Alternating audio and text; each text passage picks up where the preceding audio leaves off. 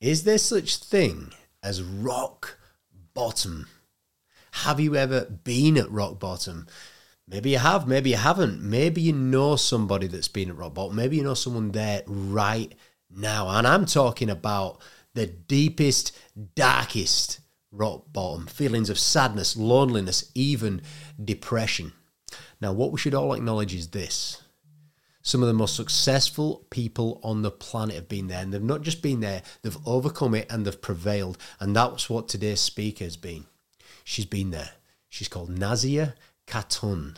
Family pressures, coming out of boxing into working life. And guess what? She's overcome it. She's not just overcome it, she's found a blueprint for overcoming it.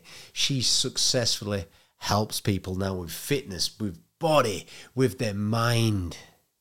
And she is proud to be the person that she is. And I'm indeed incredibly proud to have interviewed her on your behalf. Enjoy every minute. Let's do this.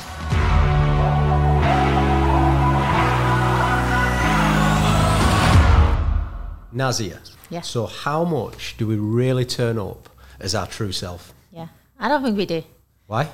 Um, there's parts of us that we're always hiding because we're scared about what other people will judge and say about us. 100%. I discovered this this week about myself. How did you discover that? Um, I'm on a journey this year, and I feel like I'm trying to carve out more parts of me, like the true, authentic self. Um, and I'm all about living in my authentic self, and I'm questioning how much of my authentic self am I living in. And like I study a lot, I like to do a lot of personal development, and listen to some of the lectures. You know, I'm just like questioning everything about myself. Like, how much of my true self am I actually living in? And the reality is, not enough of it. How much is anyone? I think all of us, in Japan, Japan, they have this saying that we all wear three masks. Mm-hmm. One is for our true selves, the one that nobody sees when we're by ourselves. Right. It. the other one is for our immediate family and friends. And then the third one is public, strangers. But the real mask we want to be in is the one that where we're by Ourselves, ourselves. the first mask. yeah. And so, what what do you reckon it takes then to live as oneself, truly authentic? owning every parts of ourselves, like being okay, accepting every parts that's not good, the bad, the flaws. We don't accept the bad parts because we always put on a show for other people. Like I want you to like me, so I'm gonna do what I have to do for you for me to be liked. And we learn that from a very young age. And this is this is I want to bring up a subject next that's potentially a little bit controversial, and it's something that you're an expert in helping people in. Yeah. I'm going to mention weight first, and then weight loss Mm-hmm. 2nd So, what what impact does that have on people showing up as the true self? So this is I love that question. I went to the gym this morning Right. and I've spent the last year wearing a hoodie and putting a jumper around my waist purely because I put some weight on. I went through an intensive year of therapy last year.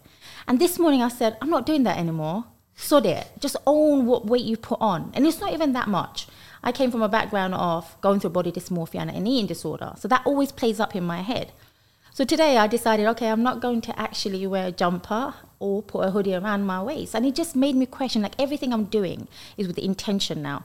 So when people are hiding all the time, not all, everyone, I'm not saying everyone, there are some people that are quite big, body plus size, whatever it is, and they own it. And I think that's a beautiful thing, is acceptance of who they It- really are. It's a nice affirmation, that isn't it? Come on, own it, James. Mm. Yeah. Own it, Nazzy. Yeah, yeah. You know, what, what does it take to have that confidence, if you like, for someone to say, come on, I'm owning this. I'm owning who I am. So I have this saying, and this is something I learned um, in part of the neuroscience course I did with fitness as well, and it's showing up. Just show up. It doesn't matter if you're having a bad day. It doesn't matter if you're having an emotional day, like I am today. But you'll never know because I'm just going to show up and just do what I have to do. I'll deal with the emotions, and I'm going to accept my emotion. I'm going to do it with grace, and I'm going to do it with honor. But if I don't show up, and I did this parts of the times, I'm sure we're going to talk about this when I went through my darkness and everything. It could be the toughest day, and I just want to stay in bed all day long, cry, eat. But if you don't show up, that's when you go back a bit. Is showing up more than half of the equation? I think it solves most of the problems in life, such as going to the gym. Let's use the gym as a metaphor. Not every day do I want to train. Not every day do I want to show up as this fitness coach. I want to binge eat. I want to eat. But I do it because I know for a fact if I What do you want to binge eat? cakes, chocolates, the things that we all do, right? If I don't show up in the gym for myself, then I can't show up for you or the people that love me, my lovers, um, my clients, whatever it is, right? So showing up solves most of our problems. The gym solves most of our problems. Powerful statement, that isn't Yeah. it? Showing up Yeah. solves most of it. I did a podcast with Brad Sugars. He's the founder of ActionCOACH, actually. Yeah. And we were talking about re- relationships, and he says there's two things that's really important in developing relationships. One, reach out. yeah. Two, show up. 100%. I'm glad I said the right thing then. It's all the right thing. I think I'm learning about reaching out more as I'm getting older as well and not having fear of being judged. Can we can we just talk about weight loss as Yeah. well? Because Yeah. a lot of society, a lot of people in business, they want to lose a little bit of weight, get a bit fitter and Mm. Yeah. healthier. Um, what stops people losing weight? A lot of things. It's not just about losing weight. So I don't want to focus on the losing weight. I think it's about being better for yourself. Okay. And I think in Western society now we have so much emphasis on this body positive movement, which can be very, very toxic. And I say this with such love and grace as well, because if you don't look after the home that you're living in, and we have six environments that we live in, but the first environment that you're going to live in is your body. That's going to be your first home. Mm-hmm. And this is the vehicle that drives you every single path of life from the time you're born to the time you die. Yep. If you don't look after this essential part of your life, you miss out the fun- fundamental essence of living. And I say this and I get really passionate about it because you know you can you can have people that are just wallowing through life, just floating. And then you have other people who are actually consciously making a choice to better themselves because they don't like the home that they're living in. And the home that you're living in is going to be the garden of everything. It's where you're going to be living in the emotions of happiness, gratitude, joy. And I think people miss out this one point. Do it for yourself, not anybody else. You know, you brought it down to choice there. Mm-hmm. When it gets down to it, how many people do you think actually make that choice? This is my home. This is where I'm living. I'm going to own it. Not a lot. This is why we have a very um, pandemic crisis with obesity, people going through mental health. We've all we, we've also got this kind of revolution that's Mm-hmm. around us now, almost this empowerment revolution. There's lots of self development books, Mm. self help books, and a lot of people listening to podcasts like Mm-hmm. this, just getting that extra injection of something that's going to help help them forge forward in life. But Mm. is there a difference between learning learning it, knowing you've got to do it, and then going and doing it? Absolutely. And I say this to my clients all the time, and I take this on board as well. Being self aware is important. And I think you're already doing yourself justice by being aware of your patterns, your behavior, things that you need to work on. But if you don't take the action to change it, then you're just sitting there doing the same thing all the time. And doing the same thing all the time is going to give you back the same result. I'm not. I know it sounds really cliche, but it's true. If you know that you have to make a change, and I give my example of myself today. Every year I spend today doing things like isolation, going into isolation mode. Don't want to talk to anyone. Don't want to be out there. I just want to be in my negative thoughts. Let me be. But yesterday I had this moment. I go, well, you carry on doing this every year. You've been doing this every year, right? And it's a different set of emotions I'm feeling this year. I'm not sure how to put into context yet. I go, I'm going to feel it. I'm still going to show up to this podcast. I'm still going to talk to my friends that need me. I had an amazing conversation before I came here that relaxed me, gave me more insight. And it's just about saying to yourself, yes, this is me right now, but I also want to be this other person, my future self, the potential that we all have within ourselves. So making that choice for yourself is going to be so important all the time. You did mention in the middle of all that you had a critical conversation that relaxed you Mm-hmm. in order to go and show up somewhere. Yeah, Yeah. Just got me thinking: how important are those critical conversations, and how important is that moment of, I don't know, ownership or relaxation Mm. before before you do something major?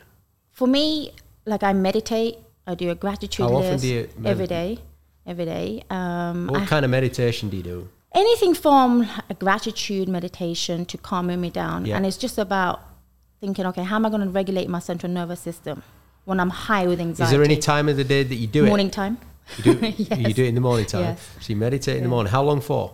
It depends. It depends. If I wake up late, I need to at least do five minutes. If I don't get my, I always say I'm my first client first in the morning. I don't do eight o'clock starts. I won't even start at nine o'clock.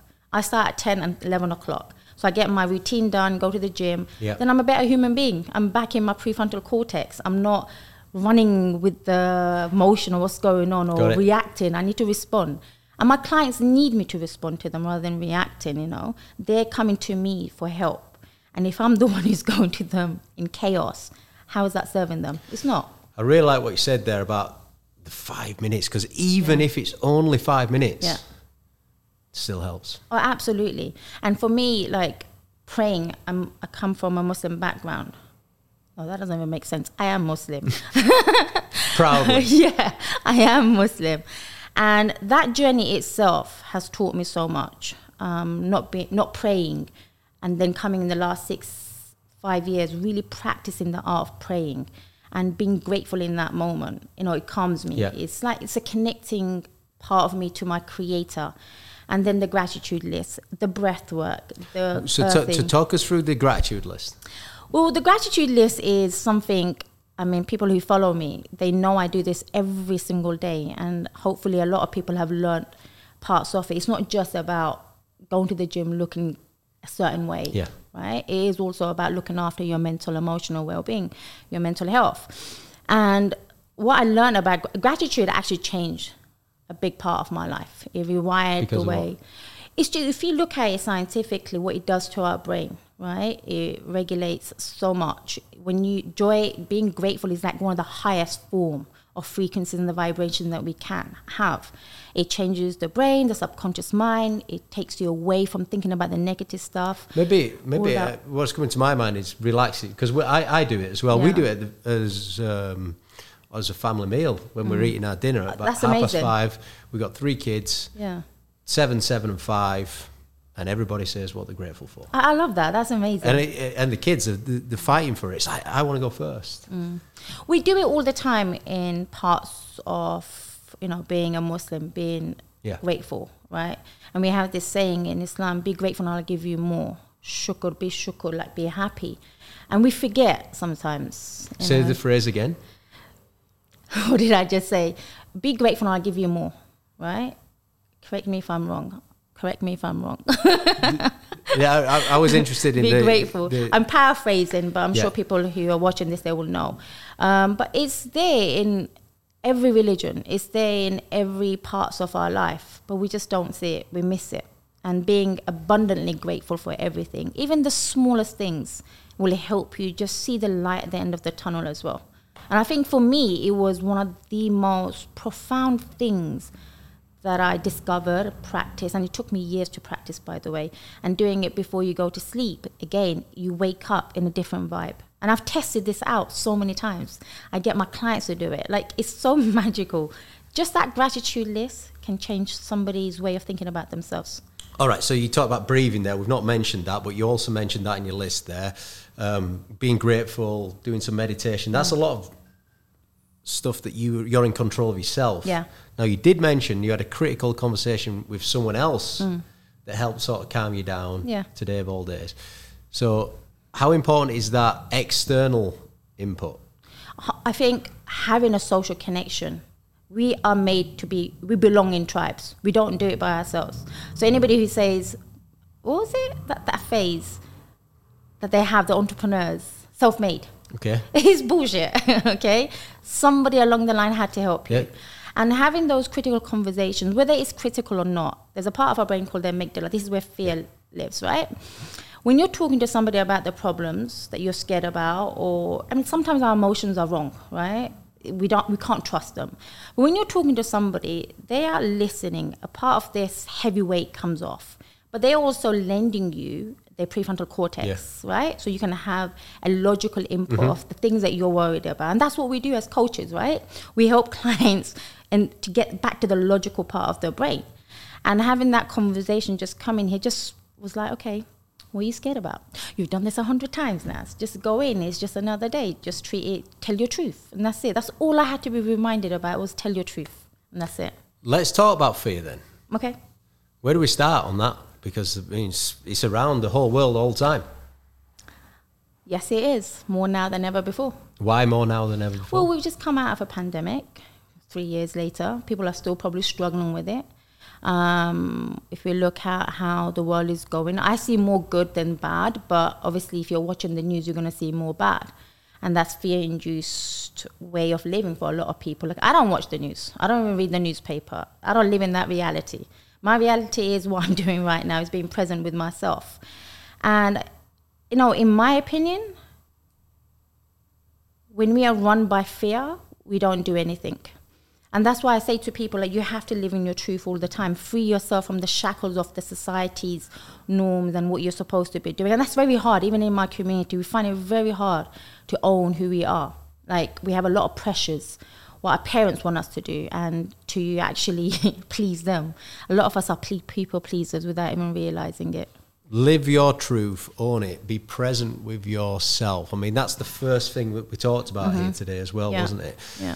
I mean, that being being authentic. Are there any other types of fear out there that stops people being successful? Yeah, absolutely. Loads. Like for me, I look, I'll, I'll be honest with you. I still have a lot of fear around um, what I'm doing, imposter syndrome. Yeah, that's a um, big one, isn't it? oh, 100%. 100%. I mean, that, that's for you. I mean, Yeah. the Nazia Khatun, you know, imposter syndrome. I have a beautiful way of composing everything, I think. Um, but we do, and I'm very open about it as well. Like, it's not as wild in my head as it used to be when I started out. Um, and I think that's because through the work that I do. And a part of it is validation, 100%. And my clients give me validation that what I'm doing is good and it's helping them. And another part is, again, going back to owning who you are, like accepting you as a whole person. So, so, so just for the listeners now that are coming Mm-hmm. in, what is imposter syndrome? Um, like for me, this is the best way I describe it. Like this is me as a person, and there's a voice in my head telling me I can't do it, I don't deserve it, you're being fake, and the whole Yeah. world is gonna find out that you're not who you show up to be, right? And that's the best Because way. you like to have a cake and yeah. you know hit snooze on the Exactly, alarm. exactly. Exactly. No, I don't press snooze ever. By the way, Okay, you, you, you, you mentioned if I got up later, you said Sometimes, like the time of the month, you know, we can sleep in, or you've had a late night, you Right. can. Um, and that's the best way I can describe the imposter syndrome is that not a voice that constantly, it's like a little psychopath. You're not good enough. And we, we live our whole life not feeling good enough. And it's just saying, okay, you need to calm down. Like, I'm in control. Like, you do what I tell you How to do How do. you overcome it? do a lot of mirror work.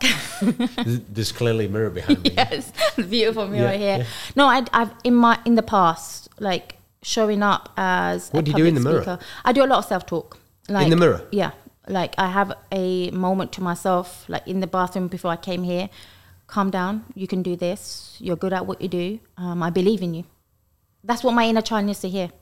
So doing all of that kind of See, stuff. uh, you know that last bit you got me there. Inner child. Yeah, Yeah. you- I believe in you. Yeah. Do you ever put your name into all of that? Yeah, I believe in absolutely. you, Nazia. Yeah, I believe in you, Nazia. I'm, I'm proud of you. Go do what you have to do and own it. Everything comes back to owning it for me and showing up. Yeah, own it, show up. Yeah. Big, big phrases for today, aren't they? I think the little child is always scared. The little boy in Yeah. you, the little girl in me, we just need to hold his and her hand and just guide them like our parents did when we were growing up. And along the way, we forget what the inner child needs. That's why we're always like in this state How of often do you do that level of self-talk? Um, when I need to. Today I needed to do it more than yesterday, and I probably won't do it for a very long time till I Right. have to do it. Do, do you know what, what sprung to mind there? And it, it, it's, I'm not challenging by saying this. You know, doing it when you need to do it is that too late? For me personally, because I've done it for so many years, right? It's like the gratitude journal. Yeah. I don't actually actively write a gratitude journal anymore. I am living, Right. Mm-hmm. being grateful in the moment right now. But when you practice doing something new, you have to do it every single day. So repetition creates that pattern again. It rewires the subconscious mind. So when I say I need to do it, I mean I still do the mirror work unconsciously. Like I'll be like, "Yeah, you're good, Naz. You're having a good day today. We're gonna have a good day today." I do it because it's already at the back of my head.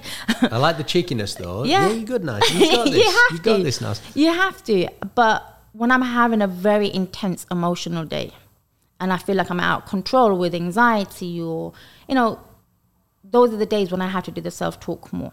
And then I have to pay attention to what led me to get to that point where I can't control those feelings. And when you get to a state where you can't control, it's because you've missed out on everything that you're supposed to be doing. Going exercising, drinking more water, um, looking after your mental health, having a good conversation, checking in with your loved ones. These are all important facets of being a human. You strike me as someone that's really self-aware there, because like you're bringing up a load of topics, and I'm kind of wanting to dip in and out of all of them. Anxiety is a big one. Mm-hmm. It's you know it's very common in business. Yeah, I dealt with anxiety, oh, crazily, like chronic anxiety. I was an amateur boxer um, in my 20s, and I put a lot of my negative emotions into sports. And I went to thera- therapy last year because I had an addiction to the gym. Addiction to the gym. yes, because I used it as a coping mechanism. I'm laughing because when people listen to this, they're like, "How can you have an addiction to the gym?" It sounds like a good habit, doesn't it? But anything, people, yeah, that's the thing. And I wrote an article about this. Um, somewhere on my laptop, and I haven't published it yet, but it needs to go out. Something that's good as exercising, people don't see it as an addiction. But the addiction is the same as somebody Yeah. who's taking drugs. And for me, being aware of that gave me such an insight of what I've been doing my whole life. I've just been trying to manage anxiety. And I was like, "But I don't want to be that person anymore. So do what you have to do, get help, get therapy. And the gym is a big part of my life. You can't take that away from me. It's hmm. the same as drinking water, eating. It's what gives me life. It makes me be who I am as I am today. Um, but I have to be careful. What's the balance point then? You know what? In life, we don't. I don't. I don't believe in balance anymore. I really don't. I do, you know. I don't. Like right now for me, I just want to be in the moment of everything that I can. Like I'm going to seize every opportunity that comes to me, even if it means I'm tired. Obviously, I can't get to the point I'm so tired and I can't function. But like I'll give you an example. On Sunday, um, I wanted to, to go to my nephews, see them. They live out of London. I wanted to come back home, cook my food, make sure I'm ready for the week ahead. I wanted to spend some time with people that I love and be around like my friends. And I thought, I'm exhausted. I need to make a choice what I want to do. I go, sort it. You're not going to get this time. But the balance comes in what you want to do, the priority. And that's where people actually mess up. If you don't prioritize what's important to you and you try to be everything and anything for everyone, you crash. I'll tell you what was beautiful, what you just said there. Sod it. Yeah. You know, that little phrase, if you like, Mm. it lets go. Mm-hmm. It means it means you move on. It's you're not hanging on to it anymore. Yeah. So, you know, how important is letting go then in in being your true self? It's a very, very important thing. Um, What do you think you got to let go of? Okay, um, I have to think this. Um, one, you have to let go of the old version of yourself that no longer serves you. One, you have to forgive yourself for the things that you did or didn't do Yeah. in when you were in survival mode. And somebody, one of my close friends, Chris, reminded me this. Is that easier said than done it's hard. to forgive yourself? Absolutely, it's very hard. You can forgive the person. Have you ever forgiven yourself? When I started this journey, it was all based on forgiveness. And it makes me very intensive in talking about this. That's I don't all know why. But it was the most hardest thing. And I think I embarked last week, coming into this week. Maybe I still need to do more work around self forgiveness because I haven't let go of a few things that's still niggling me, that's bringing up emotional flashbacks or whatever it is. So I think it's a forever journey because it's not a linear narrative. I, I did learn from, you know, one of the best in the world, Martin Newman, is um, emotional intelligence Mm. uh, professor. Yeah. and um, he did say he did talk about ultimate in self leadership and being able to forgive. You don't have to forget. You don't have to forget Yeah. the stuff, and there is a difference between forgiving and forgetting. But he says that's the top trait of emotional intelligence: the ability to forgive. Yeah. You don't have to forget. No, absolutely. I agree. And it's something that we need to talk about more because it will help so many people. See, when he talked about that, that released some for me. It's because mm. I, I don't need to like black it out or mm. anything like that. It's just mm. you know forgive yourself for it. You'd have to forget that it's happened because you're probably not going to forget. It's uh, really hard to forget things. Absolutely. I think, you know, not, not I think. I know for a fact guilt and shame is what keeps a lot of us stuck. Yeah, and we can't move on from that. And like the amount of healing work and personal development work I've done in the last decade, I'm grateful for all of that. I'm grateful. Like I had to make a turning point at some points in my life, and I'm like, okay, you're going to do it because you're not that old girl anymore. Like when I look back at my 20s, oh my God, I, I cry for her. I cry for her out Why? of pity because she was just confused, lost. She was that girl that didn't look in the mirror and see her beauty. She was always seeking validation. Um, and that validation came from being an amateur boxer, a sports person, because you're worthwhile something then, because you've got an identity. And then at the age of 30, I went through the darkness of depression and suicide.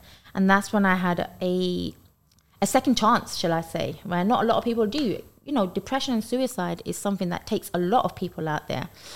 And it was just understanding I don't need to be anybody else but me. And it's just going on this journey of finding out who me is.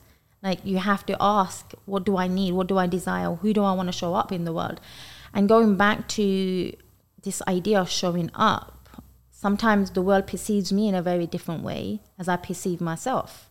But there's more to me than just this identity as a fitness coach. Like I love watching the sun go down, and I'll cry maybe if I have to, or um, I love writing. Right, these are other parts of me that I want the world to know.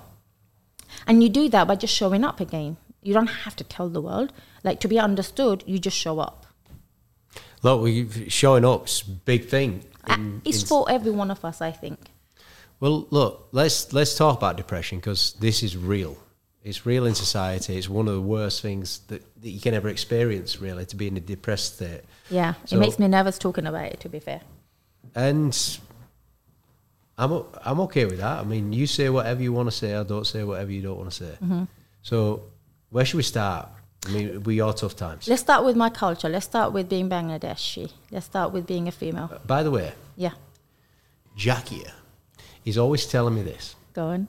She says Bangladeshi food is the best It is. food. Is it the best? It is hands down. Well done, Jackie. Get the man some rice and curry. Yeah, yeah. Well, Indian look, Indian food's my favourite food, and and that's what I said to Jackie. She says, "Well, you're gonna love Bangladeshi food even more." But did you know, right? A little bit of history. so we put Indian food in the bracket of Indian food, but all the chefs are actually Bangladeshi. So the whole colonization and all that kind of stuff that happened, um, Bangladeshi wasn't really on the map until 1972. But all the chefs are actually Bangladeshi, so you're eating Bangladeshi food without even really knowing go. about it. So, it, so it already is my favourite food. yeah, eh? but no, but the Indian food is somewhat different to actual home cooked um, Bangladeshi food. Well, one day we'll one day we'll see. Inshallah. Okay, so talk us through this. You know, uh, where we started there. yeah. Um. So in the South Asian community, we don't speak about depression. We don't speak about mental health. It's such a taboo topic. It still is, and a It was over here like 10, 15 years ago. it still is now. But mental, Mm. I don't know because mental health has taken it. It's accepted and acknowledged, and we've got to do something. Mm. And there's a social responsibility now if you're an employer. In the bigger context, yes, it's a big thing out there now, Yeah. right? But in certain communities, we still don't address it very well. When I came into the fitness industry, one of my main mission was to actually change people's opinion about mental health. Okay. And that's when I started writing a lot on Facebook about my own journey. Some people loved it. Some people were like, okay, there's something wrong with her. Clearly, she wasn't raised right, blah, blah, blah, blah. And what I found was not only did it heal me, but it also brought my tribe to me. So I didn't have to do much work um, in, in terms of creating what I needed to create at that time. Were you were you the voice for them? No, I wasn't the voice for them because everybody has a voice. They just don't know how to express their voices sometimes, right? Everybody's looking for somebody you were out there. publicly expressing though what they Yeah. might be believing. Exactly. So publicly going up and saying, okay, I struggle with depression, and then saying, you know what, I was suicidal as well. That takes a lot of courage to speak about. Why? Nobody really asks you why. And it's really hard to bring up those moments. But it's not just a single mo- moment that happened, it's a a eventful time, moments, days, years of suppressing emotions. And what I know about emotions is when you suppress them, it gets repressed, and then it becomes depression. It's like the volcano that goes up. Our thoughts create feelings, and our feelings create the reality. So if you keep going on with the same thought again and again and again, you'll live in that moment, Yeah. right? And in the moment of depression, you know, I stopped boxing. I had an eating disorder. I'm not married. Let's talk about this as well in the Asian community. There was a lot of pressure to be something that I wasn't as well. I just turned the corner to become a fitness coach. Again, you know, these are things that my parents probably weren't happy about and my family weren't as well. But I wanted to do it. But it took a lot for me to do it because this is what I wanted to do. And you know, you're coming out of the flock, the tribe. And that's hard because you don't, nobody wants to be alone. So going through that depression, it was just, I would say a year or so, just feeling lost, like not knowing how to. With those thoughts Yeah, on like cycle. feeling like a failure, feeling like I'm not going to be successful as my siblings, my friends. I'm not married. Created another big. Did it change your personality? Oh yes, definitely. I went from an extroverted person, the one that was laughing, the clown in the friendship group, to being the one who didn't even want to go out, like to the one that the one that didn't want to talk. I could. I felt like there was like a frog in my throat every time. But is this because of religious expectations, family expectations? What you you said the one question that no one asked was why, and I've got to ask you that now you've said it. Yeah, I think the why was an accumulation of not dealing with all my other wounds. Like the why was, why did I have an eating disorder? What was the root cause of it? What was it? Um, I, you know, the identity crisis that we have as a woman, being Bangladeshi, being brown, being accepted. That was the only control I had on my eating disorder. The boxing was the only thing that gave me meaning and purpose to my life. Um, changing my career gave me a purpose because I knew what I wanted to do deep down, but I was also trying to please my parents. I'm the eldest child as well, so I'm supposed to set the way. I feel like I didn't. And the person that you're trying to please the most are your parents. And when you feel like you fail them, you feel like nothing. You're literally, you might as well just not exist. And that took me through a train of emotions. And I think it's very important to touch on this as well. When you go from being an athlete who's training every single day of their life Yep. and then it's nothing. And I stopped boxing because I got sick and tired of people telling me who's going to marry you because you're a woman, you're Asian, what guy's to accept you. And I just got tired of it. I got tired of everything. And that just, you know, the chemicals. How old were you at the time? At the time, I was 30, so it was like a turning point. Yeah. I was just got turning into 30. And um, it was just a horrible time. I did. I had to Google my symptoms, honestly. What did you type in Google? How to tell if you're depressed. And what did it tell you? Um, sleeping a lot. I used to sleep like four or five times a day. Um, loss of appetite. Um, I became really lean in the most. Did that was the loss of appetite because of your eating disorder, or was it no, it's anxiety. anxiety? Yeah, I wake up and I'm like, I'm tired, but I've just had 12 hours of sleep. My eyes look red, like what's going on? Um, being chaotic, taking everything personally, and there's so many other symptoms. The emotionally, physically, the withdrawal from society, from friends, not wanting to go out anywhere, um, being angry all the time. It's like, gosh, like, who was I then? And then when I realized what was happening, I had to take action. What made you realize what was happening? I was losing myself. I was going. Was there an event though? Was there something that happened? Oh my god! Yes, so many. Like, which one do I tell you? The one, the, the, tell us the one that changed paths. The realization. Okay, I'll tell you one. Um, waking up having nightmares that I wasn't here. Like I wanted to not be here. Right. Like I hate So saying the word. up- Yeah, I was having recurring dreams, like how to not be here. Um, writing out letters, imaginary letters to people like my sisters. Here's my bank card details. Make sure you take all the bank out. If Did I'm you write here. the letters? Yeah, I did actually. I did. I did. And at the age of 35, I remember I opened up a book and there was a letter there, and he just said, "Dear." I knew what that letter was about. I knew what that letter was about, and it was that moment of That was your letter. yeah, that was my letter to my younger sister saying, "Here's my bank details. Take all the money that you can." And I didn't even have that much, but take the money that who's going to spend it, right? And I wrote myself a letter at the age of 30, five years later at 35, and I couldn't open this letter until I turned 35. And that letter, oh my God, this is so personal. That letter wrote down everything I wanted to see myself in five years' time. And do you know what that letter said? In five years' time, I wish to be happy. In five years' time, I wish to be healed. In five years' time, I wish not to be freaking depressed. In five years' time, I want to be the best ever fitness coach. In five years' time, I want to be married and have children, right? And I remember opening that letter on the 8th of June when I was 35, and there was nothing, anything else other than just me being happy. And I looked at that letter, and it was just such an emotional roller coaster because I was like, I had to work hard on to get to that state of happiness and leave the depression behind. Like it's not my story anymore. But you know, the body remembers things, and it will still bring up these little clips.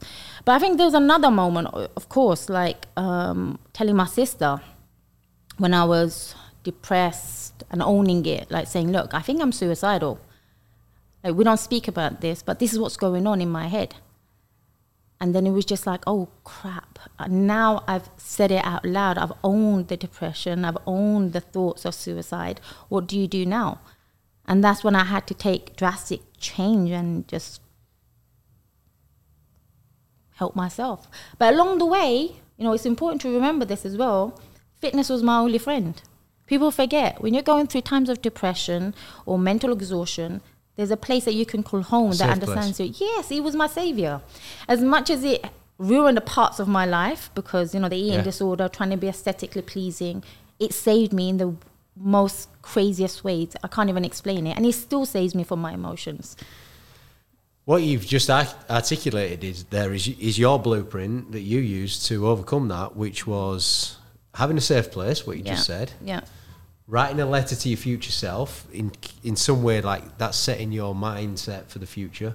Yeah. And developing all of those areas that you said and sharing it you know saying it to someone else. How important was that once now you can't run away from it? You know I, being truthful to say look i'm depressed or i'm suicidal. It was actually the most hardest thing. I remember my dad was sat there my brother was sat there and my mum was standing How there. old were you? 31, I think, by then. Right. And I said to my dad, I said, Did you know I was actually depressed and suicidal? And this is what I'm going through, or I have been going through. And I was just bawling in tears. And it's very hard to cry in front of your t- parents, one, and then to tell them that you are suicidal. And I remember my mom, oh, what have we done to you? I'm like, you're the one who's done all of this. and you, know, you try to find blame yeah. in everything. And my dad was like, "What do you mean?" My brother at that time, I remember, he he he came down a notch just to understand his older sister what was going on and everything. And my dad went, "What have we done?" I go, "Stop pressurizing me with this marriage thing. It's too much. Like, just let me breathe a little bit." And I had a turning point then, just say, telling them, like, just leave me alone. Like, it's enough. I'm lucky to be here. You're lucky that I'm actually still here. And I remember when I went through those nightmares, like this is as raw as I can get. Um, there was two things that saved me actually. One was the gym, and the other one was if you do something stupid. I never took action, by the way. I never would have had the guts to do it. But who knows? If I did, if I had it there, I could have. Who knows? I had these visions of birthdays, my marriage, my children, my brothers and sisters, all of their children, and me not being there. And this vision was so stark. And it was this I saw this black cloud over my parents' house. Because in my head, I'm thinking, I'm better off not being here, right? But I'm not seeing the reality from the other perspective of what I'm going to leave my parents with. Like forever. That's it. At the age of 30, they lost their older child. It's a very horrible, it's a very, you know, I hate to say the word selfish, but it is. I haven't thought about what's going to happen to them afterwards. And I had a friend that committed suicide when I was 24. And I always thought he was selfish. I didn't know any better. Until you experience it, you have to be at rock bottom to be even contemplating suicide. Right? And I think we have to have so much compassion for humans. And for me, it actually made me connect to a deeper part of me that took away this identity of being a fitness coach or a boxer or Nazia. Like, who is she in the end? I love it. I'll just echo what I said earlier on. Have that safe place. share it, tell the truth to the people that matter the most. Yeah. And well, what was it? Writing the letter to yourself. I mean, I that- still write letters to myself. yeah, look, we believe in that. Actually, Yeah. we do it every ninety days. We have to. Yeah. So, you, I mean, it's very powerful in it. A letter five years from now. Mm. Did you describe someone completely different to what you were? Was it almost the polar opposite? I just wanted to be happy. That's all I wrote in that letter. There was fo- like four segments, like how do you want to show up in your relationships, work. Um, oh, I forgot now. Like for me, marriage, children was really important. Um, being a successful fitness coach was really important. Um, healing was very important. What It- makes people happy? That's a really nice question. What makes people happy? Like the small things, like the small things I of do like that. I do like. yeah, like for me, what makes me happy if I can walk up the street and somebody says good morning to me, or I can say good morning to them, and I do this all the time. What makes me happy is like I do this, and I don't share this on social media or anything, but giving to other people, Yeah. like little things, buying somebody coffee, buying, leaving a five pound note somewhere, or buying somebody randomly a flower. I or like anything. to to go in a coffee shop and pay like extra, pay double. Yeah. say, whoever comes in next, Yeah. give them it. Yeah, I think there's happiness in giving because there's a law of it coming back to you as well. And I'm never not at loss. I'm always going to have something. Is the biggest gift in life to give? 100%. 100%. But you, you know, I actually did. It's a deep question. That what Yeah. makes you happy. The first thing you said was the little things, Mm. and as soon as you said that, it was like, it's so true, isn't it? Yeah, The littlest things. yeah. When you don't have the little things anymore, you miss them. Absolutely. Like for me, the little things could be like I love receiving good morning texts from people that mean a lot to me. Um, somebody Do, taking. do, you, do you love? The, do people love them more when they lose them, when they don't have, when they don't get them? say that question again. Do you miss it? Do, Yes, yes, yes, yes, yes, yes, You can yes, take them for granted, can't you? Oh, That's what. That's the point. It's like, but th- this is where it comes back to your gratitude. Yeah, When you yeah. realise that actually that's just one of those little things that's making me happy, and that's another one of Mm. those little things that's making me happy. Yeah, yeah, absolutely. Like when I remember coming out of depression, I met my best friend at that time. We I didn't know who she was. We just met up, and she gave me the biggest ever gift that anybody could give me, and it was just words. And what she said was, "You have something in you, Nazia, that you haven't tapped into. Don't give up. I believe in you." And I remember she said that. And some is that the best gift anyone can give? Oh my God, yes. Belief in someone else. Yes, absolutely. I think there's so many gifts that we can give people, but the power of words can shift everything. Like I do this at work with my clients. I help clients come out of depression, suicide, overcome eating disorders. I deal with clients that go through domestic violence. You heal them. Like the power of words and the knowledge that I have now and what I give back to my clients you could, it's priceless. So when somebody comes back and says to me, "It's because of you and the program that changed me," but not only changed me, it saved my life. You can't. There's. n- I can't explain it, James. It's like a very euphoric feeling, and that euphoric feeling I've been trying to capture since my boxing days, and what gives me that. But I also have to step back and think, okay, what makes me happy? What gives me joy? Petting a dog for me gives me a lot of love and joy. Having coffee gives me joy. Yeah, good coffee. Yeah. yeah. Um, it gives a lot of people a lot of joy. yeah. Start being grateful for those coffees. Yeah. Absolutely. Yeah, and uh, you know, and get happiness from it. Um, uh, one of the classics books, uh, How to Win Friends and Influence People. I was just talking about that book. Yeah. Before I D- came up D- here. Dale Carnegie. No way. But, but there you go. I mean, Oh, the world wow. works in mysterious ways. Yeah, Wow. right? So Carnegie says in that book, fame, fame will not bring you happiness. Fortune, money will not bring you happiness. What brings you happiness Hmm. is deep, real, lasting relationships. 100. You- Which is which is in addition to what you've already said about the little things and being grateful. Hmm. So I think we miss those points though, isn't it? But we have to also be grateful for ourselves for being here. Because we've we've climbed mountains to be here as human beings. And every single one of us have a story. And we can't forget our stories and be grateful for that part of us as well. And that brings me a lot of joy. Like when I think everything I had to overcome as an Asian Bangladeshi Muslim female, it's crazy. But it gives me a lot of joy. I was able to do it. breaking those barriers and the stereotypes. Can we just circle back to where we started, actually? Yeah, where we started. Talk, talk about self image. yeah. Go on. Are you, are you proud of who you are?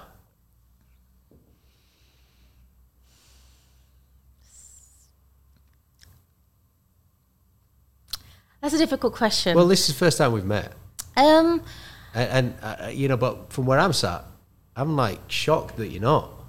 Um, it's something I had to discover in therapy last year. Why I don't take praise so well. Right? what, what did they say? It came back to like, um, as an adult, who we are now is a result of everything we experienced as a child. Yeah. Listen, in our Asian communities, we don't get praise. We don't get well done. We don't get I'm so proud of you. I love you. Our parents find it really hard to say that. Not just in my community, but in a lot of other communities. So as a child, you grow up not getting that feedback.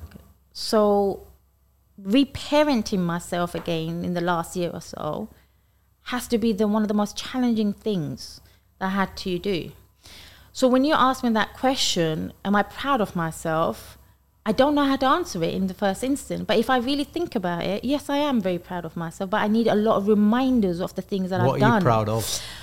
Um, I don't want work to be my point of something that makes me who I am because that's not who I am all the time. I'm proud of the woman I've become. I'm proud of overcoming some of the most craziest times in my life. I'm proud of being able to um, like myself when I look in the mirror. I'm proud of saying to myself, "You are not. You're enough. Today, you're enough. You've always been enough." I'm proud of those things that makes me who I am. Did someone teach you that? Marisa Peers. Marisa Peers, did she? She spoke at one of our conferences. Uh, Marisa Peers was a turning point for me. In what way? The affirmation of I'm, I'm enough. When I went to the depression, I forgot to mention this to you. How did I come out of it? I went to one of her events, and she, I mean, she was she's so beautiful. Her presence is just so radiant. And one of the things she said was, "We don't feel good enough in anything. It's because we don't feel enough. You can be rich and you still don't feel enough." And my it was a penny drop moment. Oh my god! Overnight, I changed. Like overnight. It was an epiphany. Oh my god, I can't even explain it. Like I was depressed the night before, and the next morning I was like, I'm enough. It just changed everything. And my affirmations Did you that I c- have. just connect loads of big pieces of the jigsaw together? or what? yes, because why did I have an eating disorder?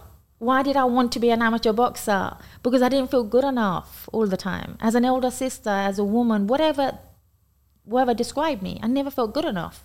So one of the affirmations that I have in the self-image construction program is I'm enough, I'm strong, and um, oh my god, I forgot my own goddamn affirmation. I'm amazing.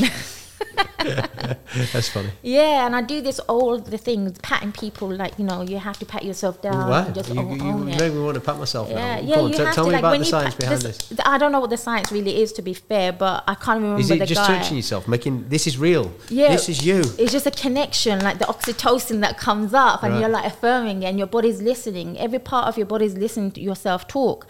Who's another guy that we have to talk about? Maxwell Waltz, Maltz, right? 1960s, I think it was. Right. Pioneering surgeon, plastic surgeon, and he spoke about this. And everybody needs to listen to his audio because that was a changing force for me. I never went What- to a what did he self development workshop. So what he said was he at the time was the most famous plastic surgeon and he had all these people that came to him to change the way they looked he had nose jobs done they had ear jobs you name it they had it done yet these same people who weren't happy with the way they looked would come back for a top up so he then asked a question. What is it that they're not happy about? It was a self-talk. The, the way they saw themselves and the self-image is how you speak to yourself when nobody's around you. Are you being kind to yourself? That's why you have to be so kind to yourself. Learn how to cultivate Repeat the gentleman's name. maxwell maltz. Maxwell Maltz. yeah Maltz. i'm sure it's maltz not waltz. Maltz And he was a plastic surgeon. Yeah. 1960s. Yeah. Got it. We'll find that. But imagine what we are living in now. Everybody's got these boob job, butt job, everything's reconstructed. Boob job, butt job. Yeah. because people are unhappy. Yeah. But it's not that they're unhappy with the way they look; they're unhappy with the way they feel inside, mm. and it's a feeling that we have to also entertain, not just what we look like. If you're not feeling good about yourself, it doesn't matter. Even if you got gold dripped in, you're not going to appreciate it as much. So that obviously got accelerated when social media became Yeah. present because it's the visual aspect of it.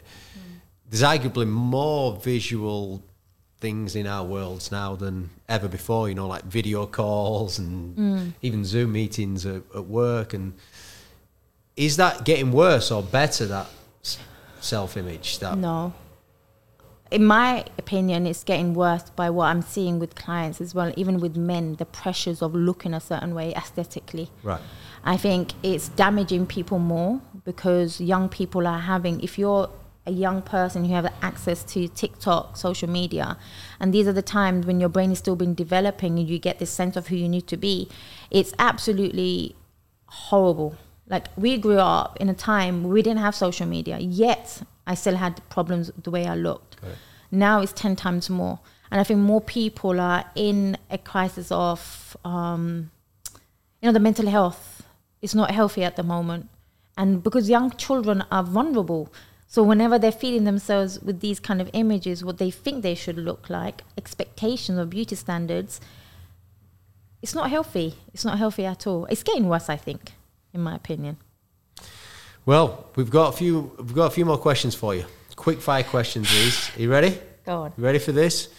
So, just in quick succession, what's your favourite book? My favorite book, um, it has to be the one by Joe Dispenza. And I forgot the title of it. He does a lot of YouTube videos as well. Yeah, there was one that I really enjoyed listening to. I studied it. Now I can't remember the name of it. And NLP type thing. Oh my god, how can I not remember the name of my favorite It's all right, we'll come to But the Joe. Dispenza books are amazing. But Yeah. come back to me. And his uh, all his videos are amazing Yes. as well. I mean, Yes. very profound speaker. yes. Um, favorite movie? Gladiator. Why? the victoriousness, the heroicness, the him. Oh, everything about that Yeah, movie. I've beautiful watched movie. that like 20 times and I'll watch it yeah. again. Maximus. Again. Yes. We've got a Maximus over there as well. there you go. Yeah. Uh, what's, your- what's your favorite music? Anything that calms me. I think, okay, it's not music, but it's listening to the Quran. And there's a Right. specific reciter called it Omar Hisham. It just, I have to listen Calms to it you every day. down. Oh my God. So some stuff to calm you down. Yeah. All right. If you could have a superpower, what would it be? Any superpower. Um, oh my God. and by the way, this was Maximus that wanted to, us to ask you this question. a superpower. I think. No, I don't want it. I already am it. Being a woman is my superpower. Okay, so why do I need to? Being Nazia. Yeah, yeah, yeah. I like that. Okay. Thank you, Maximus. Yeah, there you go. Just a bit of self empowerment going on over here. Early bird or night owl? Early bird, definitely. And do you have a morning routine? Yes, it takes me like an hour and a half. I'm such a princess with my morning routine. I try to cut it down, but it doesn't happen. it really doesn't. Can you give us the ingredients? Yes, wake up. It takes 15, 20 minutes for my brain to wake up. You're such a princess. I am. And then I do my gratitude journal, pray, shower. I'm showering in itself is like Yeah. another routine Yeah, that you have to do. Put your makeup on. This is hard work, you know. Yeah. Dressing up for myself and the world is hard work. you know, doing all the affirmations. Does it does, does it bring you happiness? The oh, absolutely. the little things. These are the little things in life, yeah. Absolutely. My morning routine is by far is you. I, I don't negotiate on it. Like the routine going to the gym, Right. you don't negotiate on it. And if you could have one day in someone else's life in throughout history, Muhammad Ali. why? I love how fast you went. Yeah. Why? Why? Because Would you would would there be a particular day? I'm getting the visions of that poster where he stood over. no, I think the part I would like to have in the day in Ali's life is the time when he threw the medal away, and he stood up for his people in that time. I'm getting goosebumps here. Yeah, and that would have been. I would like to know exactly. I want to know his fears. I want to know what made him stand his ground. Muhammad Ali at his time, right, was pioneering. You you're never gonna get a man like that again in the history of time. For the time that he was born in, what what happened, being an athlete, what he stood for, and that's interesting because Muhammad Ali's da- daughter Laila Ali came to my college when I was 17 and I didn't have a clue who she was, but I knew who Muhammad Ali was. And she was the one who inspired me to become a boxer. So I had Ali all throughout my boxing life. I studied Ali to the point where I felt like I was Ali, like win people's heart. And I feel like I've done that with my tribe now. Maybe that's why you like Gladiator. Maybe win people's heart. Yeah, win the crowd. Yeah, yeah. if you can win people's heart, I think it's magical. It's like be cultivate being a nice person. Who've been the three biggest trusted advisors in your life? Biggest advisors. Trusted advisors. Oh my God, I've never life? been asked this question. Um, I always turn to prayer. Yeah. Um, so who are we going to say for that? God, Okay. in a way, Allah. Um, what because what did you get from God, or what do you get from God? what do I get from God? Safety, I guess. Right. Knowing I'm here for a reason, Okay. my purpose. Two more biggest trusted Um, advisors in your life. I don't know. My sisters, I guess. My sisters. You can have your sisters as one of them. yeah. What did you get from your sisters, or what do you get from your Oh my God, harsh reality. That family. Yeah. Yeah, but uh, in a way, you need that. Yeah. To be, you can't be sugarcoating everything. And the last person. So you got purpose from God, you got harsh realities from your sisters, and the last of the free trusted advisors. people who don't like me.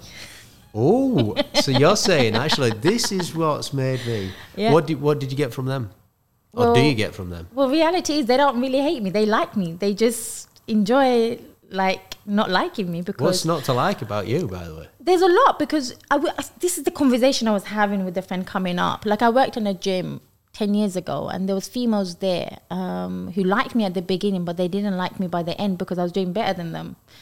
And it wasn't they didn't like me as a person, they just didn't like what I was doing. And you know when you look at all everything that we do in society now, how we show up, people hating on other people, being envious and all that kind of stuff. We're showing off all the time, our perfect life. But re- really, if you ask somebody who doesn't like you, they will give you the honest feedback compared to the person who does like you. And I'm sure I picked that up from the book 48 Laws of Power. Yeah, you must like quite a lot of that because you get a lot of that from your sisters as well. The harsh reality. But they really upset me though sometimes. Okay. Let's be honest. I have to just sit there and cry about it and then get over it. All right, so if all of the listeners listening to this right now, off the back of this conversation, they knew 100% that we're going to succeed because of what they've learned from you today. Because they will succeed. Yeah, that they're going to succeed because of what they've learned from you today. Yeah, what would it be? No, what would they do first? James. Okay, what would they do first? Forgive. Forgive yourself first. It's a good answer, that is. Yeah. You hit me hard. I locked eyes with you there as well when I said it, so I mean it. Yeah, you did. You did. yeah. Forgiveness. All right, so look, I've got a number of favourite parts of today's session. You- At one point, you said, "Look, I am, I am proud of the woman I've become." Yeah. That was definitely one of my favourite parts, but it still makes me cringe when I say it though.